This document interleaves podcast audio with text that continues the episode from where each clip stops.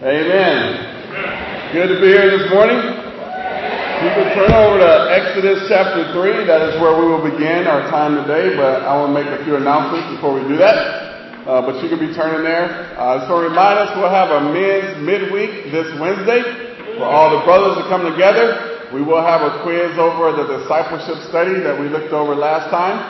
Uh, but afterwards, we're going to have a short leaders meeting uh, for the men leaders. Uh, one of the things we're going to be talking about is our upcoming outdoor service, uh, the last Sunday of this month. Amen. It's going to be a great time. It's on your calendar. Uh, Pelham Bay Park is where we'll be at. Uh, and we will start discussing that and having our plans for that. So I want to remind the men of that leaders meeting coming up. And also upcoming this Friday is going to be a parent teen dinner devotional.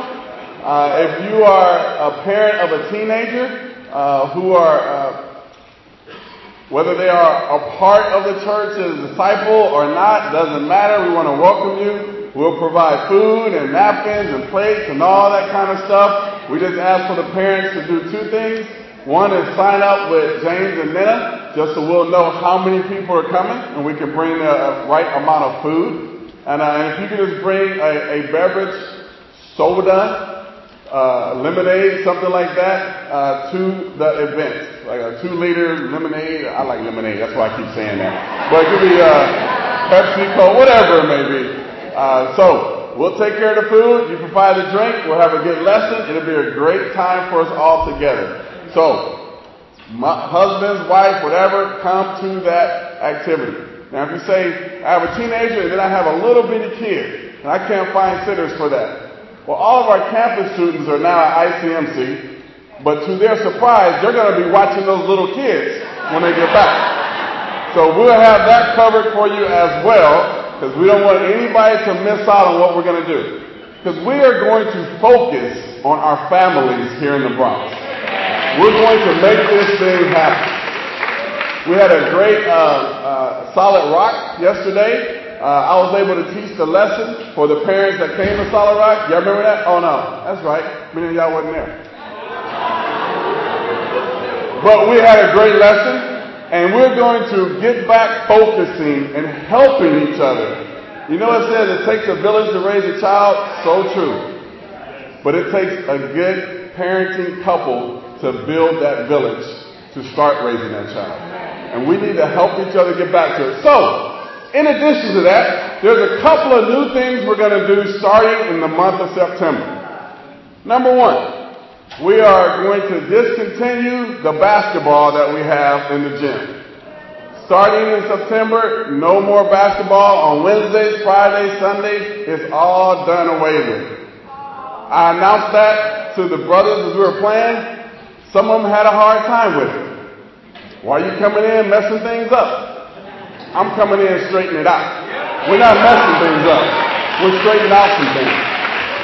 Will we ever play again? More than likely we will, but you know what? We will when we get things on right. That's when we'll continue doing that. So that's just step one.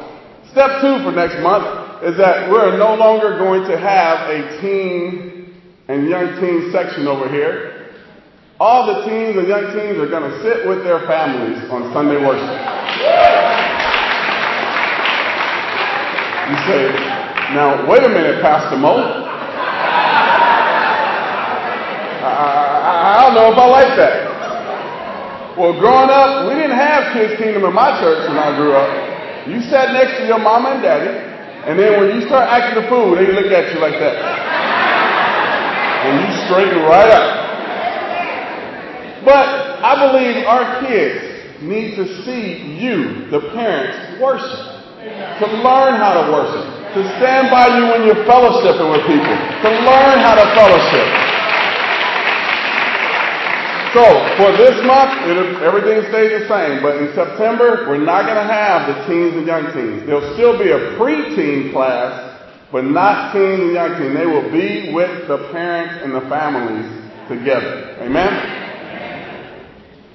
Let's go to God in prayer as we start. Almighty God, thank you so much for this day. First and foremost, thank you for waking us up to another day. God, there are some people that are not going to wake up today. And we thank you for this privilege we have, and we pray that we will make the most of this opportunity as we come together. Father, we love you. Please be with our hearts and minds. Let us not be distracted by things of the world or things we have to do later on, but help us to focus on what is important, and that is learning and getting closer to you. Father, we love you and thank you. In Jesus' name, amen. You know, one man told of a story uh, that at his company's factory there was an anonymous package that showed up. It arrived and on, printed on it it said, "Do not touch." So management was called. All employees were told to stay away. Get away from the package. Don't come around it. So they left the package sitting right there in the front. The manager came. He put on his gloves, put on his goggles, took out his knife. He cut the plastic wrap off of it. He slowly opened the box and inside the box was 25 signs that said, do not touch. Stay away. And you look at that, and when we see something or hear something that says, don't touch, danger, stay away, we want to get away from whatever that is. In Exodus chapter 3, about a year before the incident we're going to read about, Moses was a shepherd for his father-in-law. And as he was out there, uh, apparently one of the best places to be a shepherd was kind of in the shadow of the, the mountain of Horeb, the mountain of God. And it was there that Moses saw a strange sign. At that point, he saw a bush that was on fire, but it wasn't burning up. And so it kind of perked his interest. And then God called to him, Moses, Moses. So he started going towards the bush. But then the first words that God said to Moses, Exodus chapter 3, verse 5. Do not come any closer, God said. Take off your sandals, for the place where you are standing is holy ground. In other words, God said to him the very same thing. Danger. Don't touch. Don't come any closer. This is holy ground. Now, nearly a year later, God brings Moses and the people of Israel back to that same mountain. And when they arrive, God challenges them to make a lifetime commitment to Him. Look in Exodus 19 verse 7. So here they are. It's coming right back full circle. And all the people are there. And in verse 7, God is talking to Moses and he tells him, this is what I want you to tell the people. So Moses tells the people, verse 7. So Moses went back and summoned the elders of the people and set before them all the words the Lord had commanded him to speak. The people all responded together. We will do everything the Lord has said. So Moses brought their answer back to the Lord. So God said, this is what you need to tell them, Moses. Moses went down and he told them. All the people heard it. They said, yes, you are right. We are all in. We're going to do it. So then look at what God said. If you're going to do it, then this is what I'm expecting. Verse 10. And the Lord said to Moses, go to the people and consecrate them today and tomorrow. Have them wash their clothes and be ready for the third day. Because on the third day, on that day, the Lord will come down on Mount Sinai in the sight of all the people. Put limits for the people around the mountain and tell them, be careful that you do not go up to the mountain or touch the foot of it. Whoever touches the mountain shall surely be put to death. He shall surely be stoned or shot with arrows. Not a hand is to be laid on him, whether man or animal he shall not be permitted to live. Only when the ram's horn sound a long blast may they go up to the mountain. After Moses had gone down to the mountain to the people, he consecrated them and they washed their clothes. Then he said to the people, prepare yourselves for the third day. Abstain from sexual relations. On the morning of the third day, there was thunder and lightning with a thick cloud over the mountain and a very loud trumpet blast. Everyone in the camp trembled. Then Moses led the people out of the camp to meet God. And they stood at the foot of the mountain. Mount Sinai was covered with smoke because the Lord descended on it in fire. The smoke billowed up from it like smoke from a furnace. The whole mountain trembled violently and the sound of the trumpet grew louder and louder. Then Moses spoke and the voice of God answered him. He says, I need you to go and consecrate the people. Tell them if they really want to follow me, like they say, then tell them to prepare themselves, consecrate themselves, get ready. And to drive the point home, of the importance. God put limits around the mountains. He says, you are to fence this off. Anyone that crosses it, anyone that touches it, is gonna die. I don't want you to lay a hand on them. You pick up stones and you stone them. Or you line them up and you shoot them, the archers with arrows. And when they stone people, they did it a couple of ways. One, they would set you at the bottom of a cliff and throw stones down on you so there's more force to it. Or they would have you in one area and everybody would just throw stones until you're unconscious and they just keep piling them up on you, keep piling them up on you. Or they just set you out in front of someone and all the archers would line up and they say release and they just shoot you with arrows. And they would do this in front of people because it stood as a warning to everybody else in the camp. He says, so if anybody even touches the mountain with their little finger, with their big toe, no matter what it is, you kill it. And you know how when you see a sign that says wet paint and you just want to touch it to see how wet it is? He said, don't touch this mountain. If you just want to see how it is, you die. He said, well, that's a little extreme. No, it's not. That's called God. God essentially tells them, danger, do not touch. And there's a few things I want to talk about in this story today. The first thing is this.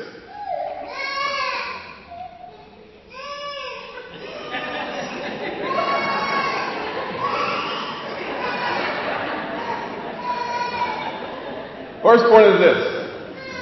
God has boundaries. We've got to understand this because what I'm about to say is going to change your perception in a lot of ways.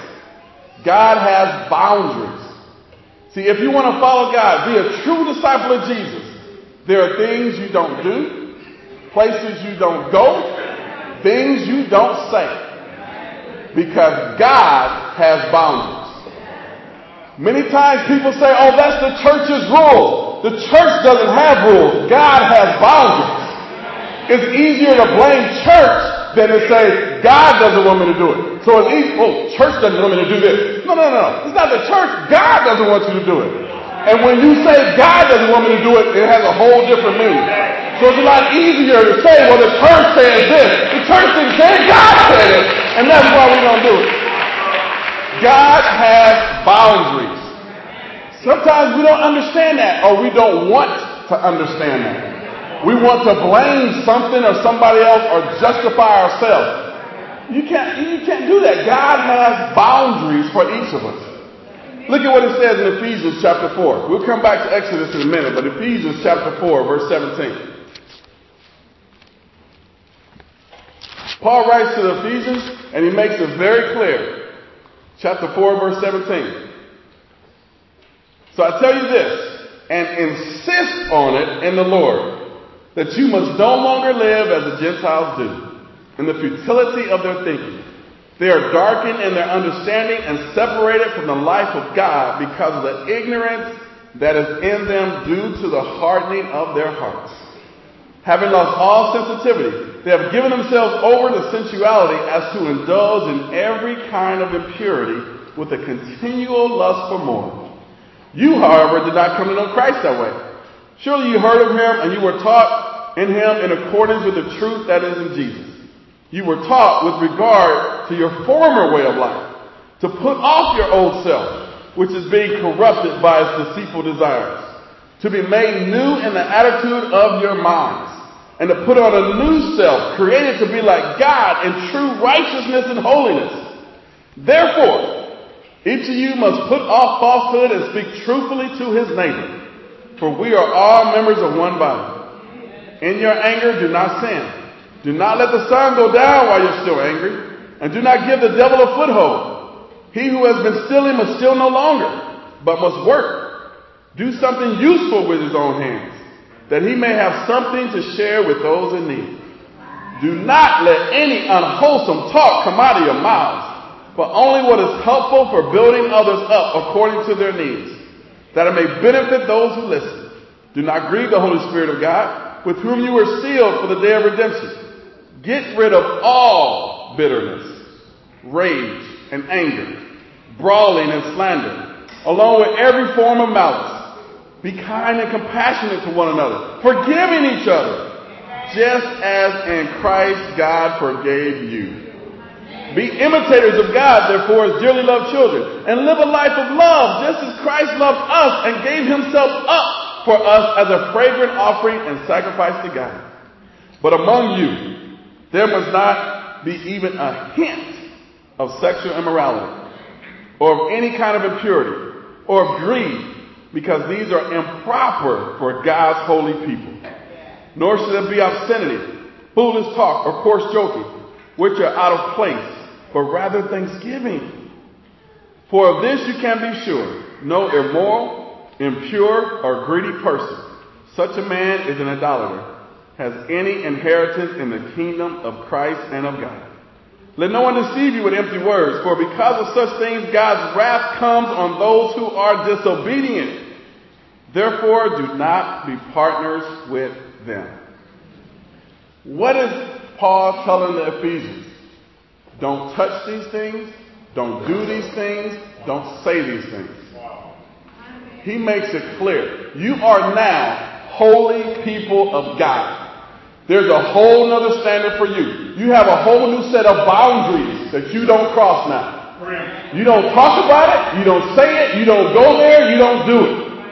If you are really God's son or daughter, you now have a whole new set of boundaries in your life. Go back a couple of pages to Galatians chapter 5. Galatians tells us there are two ways of living. And you got to hear this because it's God's way and then it's the, the human nature way. And what he says in Galatians 5 verse 16, so I say, live by the Spirit and you will not gratify the desires of the sinful nature. For the sinful nature desires what is contrary to the Spirit and the Spirit what is contrary to the sinful nature. They're in conflict with each other so that you do not do what you want. But if you are led by the Spirit, you are not under law. He says, listen, every single person in the world, everyone here in this auditorium today, you have a sinful nature. Now, God's Spirit wants to lead you and guide you a certain direction. But your sinful nature wants to take you somewhere else. You ever see those cartoons where you have the devil and the angel on the shoulder? and one's trying to get you to do the right thing, and the other one's just pulling on your ear. No, no, don't listen. That's what it's like. Your sinful nature is trying to get you to do the opposite. It's in conflict with each other. Every morning you wake up, you choose to follow God or Satan. Every day at work, you choose to follow God or Satan. At school, at home, going to follow one or the other. The Holy Spirit or the sinful nature. So then he goes on and breaks it down a little bit more. If you're confused, what is my sinful nature? Well, it's obvious. Verse 19. The acts of the sinful nature are obvious. Sexual immorality, impurity and debauchery, idolatry and witchcraft, hatred, discord, jealousy, fits of rage, selfish ambition, dissensions, factions, and envy, drunkenness, orgies, and the like. I warn you, as I did before, that those who live like this will not inherit the kingdom of God. You say, self, what is my sinful nature? Yourself said it's obvious. Who you fooling? Oh, I fell into sin. How you fall into being drunk? You fell into a bottle of bourbon? Seriously? You don't fall into sin. You choose to sin. Oh, but I just, yesterday I felt, you didn't fall. Did you hurt your knee? That's when you fall. You chose to sin. See, this is what is clear. Back in Moses' day, when you sin, you die. Now something even worse happens. It says, because if you continue to live like this, you will not inherit the kingdom of God. You won't just die, but you're going to hell.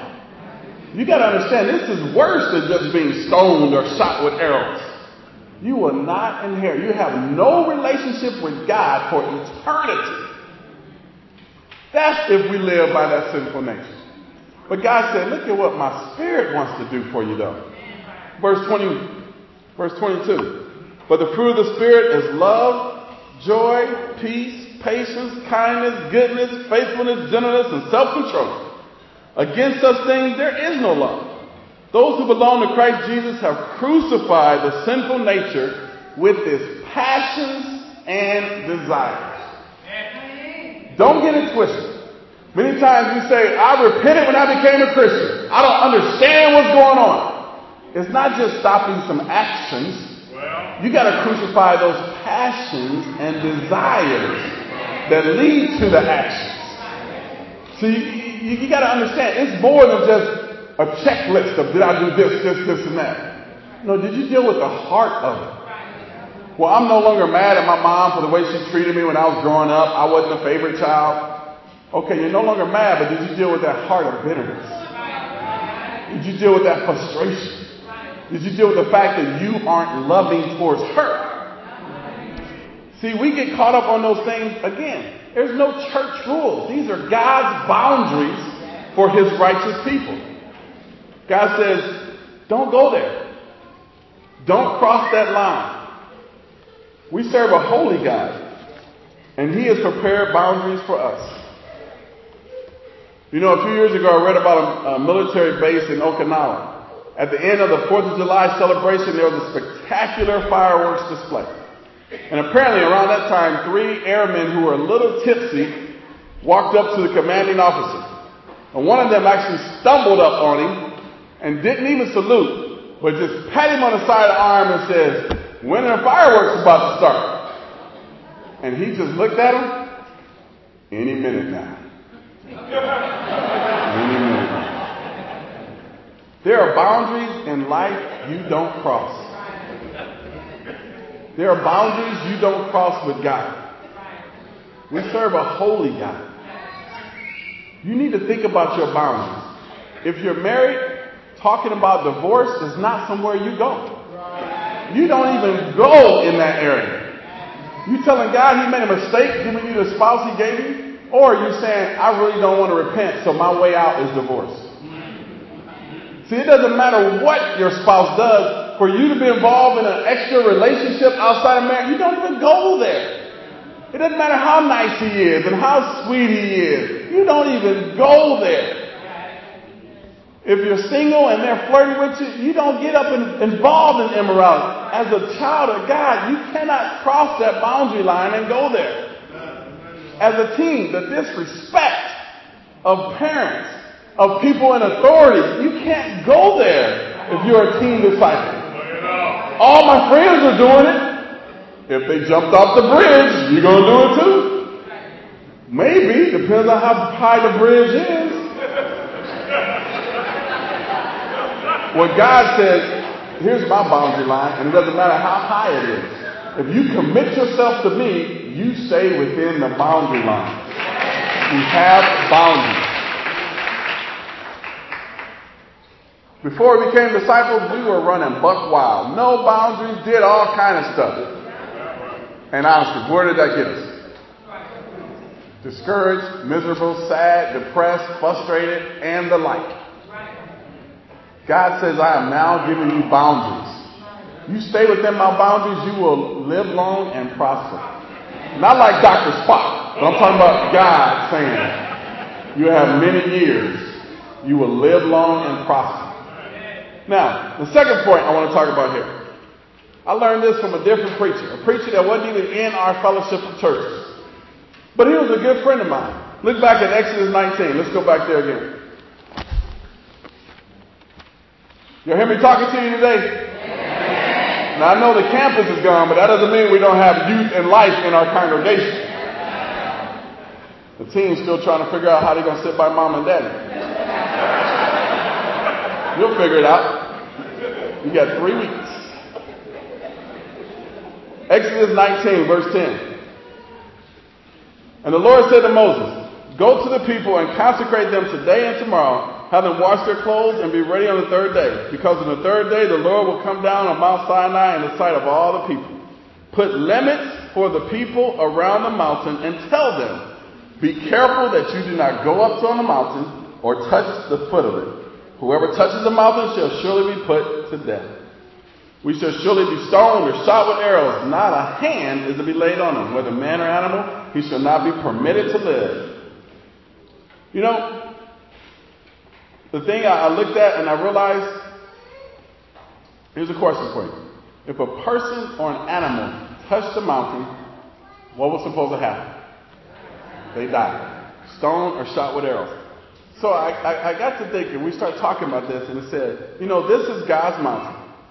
And it's interesting that God is not the one that's going to punish anybody if they touch the mountain. God Himself isn't going to do it. So why did God put the responsibility back on the people instead of He Himself doing it? This is His house. But He said, I'm not going to do it. You need to stone them. You need to shoot them with arrows. And I'm thinking, well, why would He do that? Because He expected His people to enforce His boundaries. He expected anybody who says, I am a child of God, to now enforce God's boundaries. You know, when people come over to my house, whether they're campers or teens, even if I'm not in the room, I expect my kids to make sure they know the rules of our house. That they ain't gonna put their shoes off and kick their feet up on my coffee table. You ain't walking up in my refrigerator and getting whatever you want out. No, no, no. My dad said you can't do that. That's what happens in our house. You got to understand, God is saying, this is my house. So I expect my people to hold up my rules. What he pointed out to me was that Israel came to this mountain. They had come to the glorious, holy presence of God. And God was telling his people there, it is now your job, your responsibility to protect my glory and holiness. Have you ever realized that? It is your not the evangelists, not the elders, not everybody on staff, every person that's a disciple of Jesus. It is your responsibility to protect the holiness of God in His house. That's our responsibility. You know, one of the, one of the teams asked me uh, after I said we're not going to be playing basketball in September, why are you messing everything up? I'm not messing everything up. What I'm doing is protecting God's holiness. Because what's going on right now is not bringing glory to God.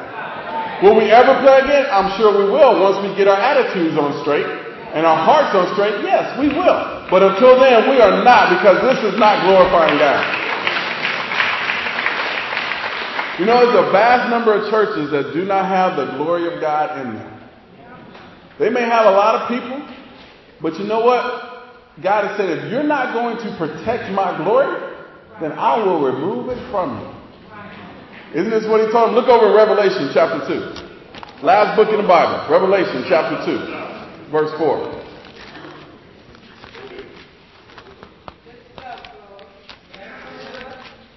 He makes it clear to him. In verse 4, he says, Yet I hold this against you. You have forsaken your first love.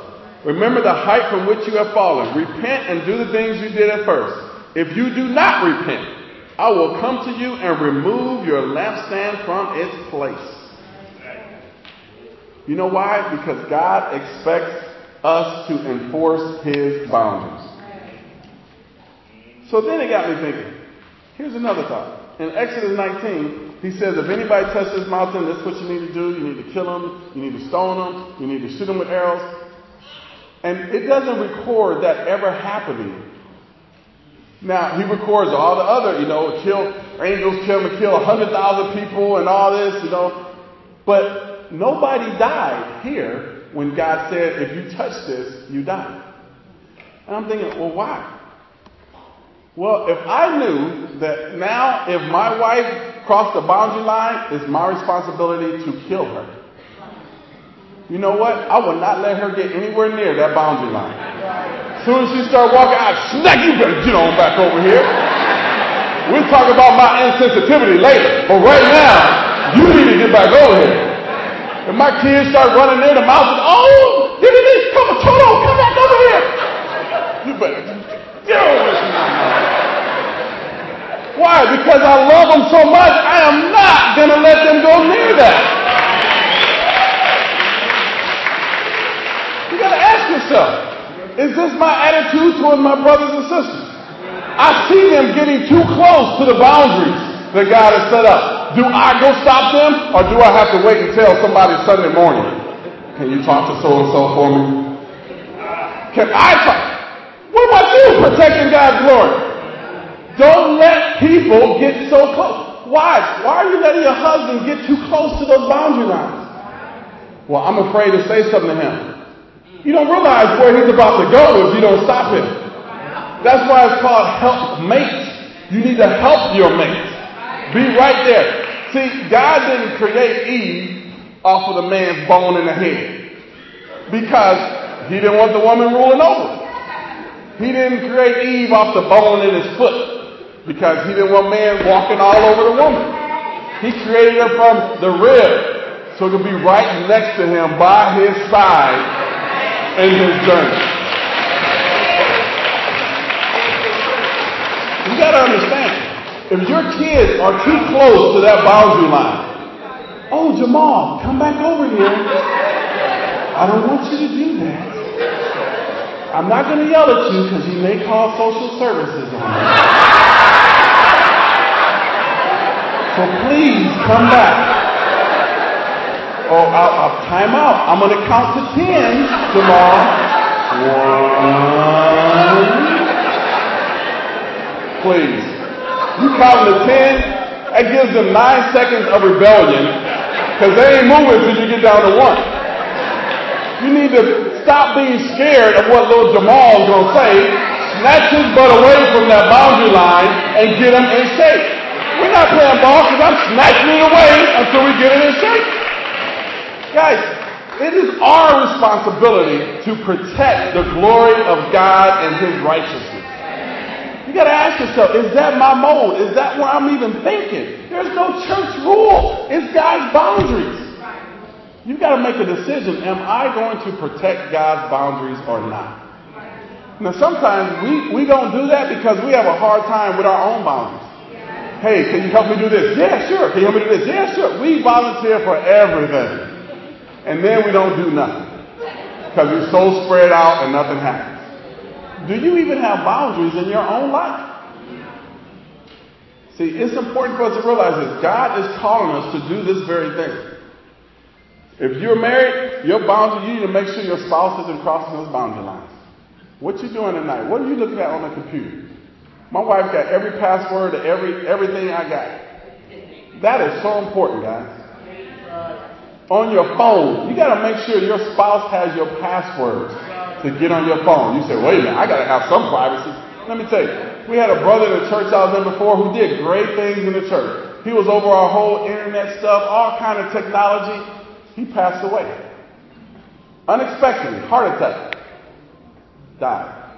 His wife could not get on the phone, couldn't get on the computer, so she couldn't get to his insurance policies, couldn't get to anything because he had closed stuff off for privacy, not, not in a mean way, but he was just in charge of so much stuff that he didn't think, you know what, I got to make sure my wife has access to everything.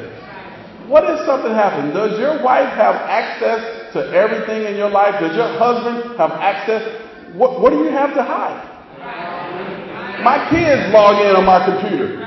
I look on there and all of a sudden it's popping up how to put on makeup. I don't need to know how to put on makeup. I know they were on my computer. But I'm not afraid that they're going to find something. Free. Go ahead and look at it.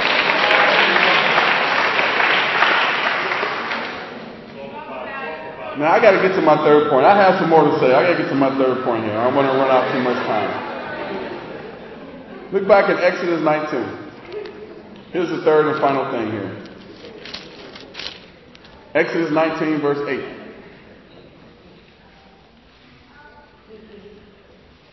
Moses had talked to the people to tell them what God did, and the people all responded, We will do everything the Lord said. So Moses brought their answer back to the Lord. You know, God had brought the Israelites to this mountain. He had challenged them to a life changing commitment. They had all verbally said, Yes, we will follow you, Lord. But you know, God didn't just let it end with that because God knows talk is cheap. Everybody gonna say, yes, Jesus is Lord. Yes, praise the Lord. Yes, help me, Jesus. Every time we're in trouble, help me, Jesus. Jesus, Lord, help me. Help me, Jesus, Lord. Help, help, help, help, help, help. so God says, you know what? This is what needs to happen, Moses. Look at verse 10 again. And the Lord said to them, Go to the people and consecrate them today and tomorrow. Have them wash their clothes and be ready by the third day. Because on the third day the Lord will come down on Mount Sinai in the sight of all the people. He said, you know what? They say they're with me, then they need to show that they're with me. Yeah. They need to go consecrate themselves. They need to get ready. Be prepared. Do something. Don't just say, I'm following you. Show me that you're following me. And this is how I see how this applies to us. You know, we have our, our mission teams, our Bible discussion groups all over the city. And we want to help save the city. This is a good plan. But you know what? The plan's not going to work unless God is involved in each of those mission teams. And God won't be involved in those mission teams until we cleanse ourselves, consecrate ourselves, prepare ourselves. You think about it, when you go to adopt a child, they don't just say, oh, you got a house, you can have a kid, go ahead. No, they take you through the wringer. Make sure your finances are together. Make sure you're mentally stable. Make sure your marriage is, because you have to be prepared to receive more children. God is not going to bless us with more people in our congregation if our congregation isn't at a place that's ready to take it. If we're not consecrated and cleansed and ready to be righteous for God. When we get to that point, God's going to say, now I'm opening the floodgates. So the only thing holding us back from getting the floodgates open is us. Because God is ready. So the question is, what do you need to consecrate yourself on? What do you need to cleanse yourself of? What do you need to get rid of? Well, here, let me help you out. We need to prepare ourselves. How are we going to do that? Well, God gave them three days, but I'm giving you three weeks. Because in three weeks we have an outdoor service. So we have between now and then to make sure we are right and ready for our outdoor service. What do you need to do? I'm going to ask you to abstain from something, fast from something. You can fast from music in your car. You can fast from television. You pick. I, I'm not going to watch you. I don't know what you're going to do. But you choose something. Maybe coffee. You need to fast from something.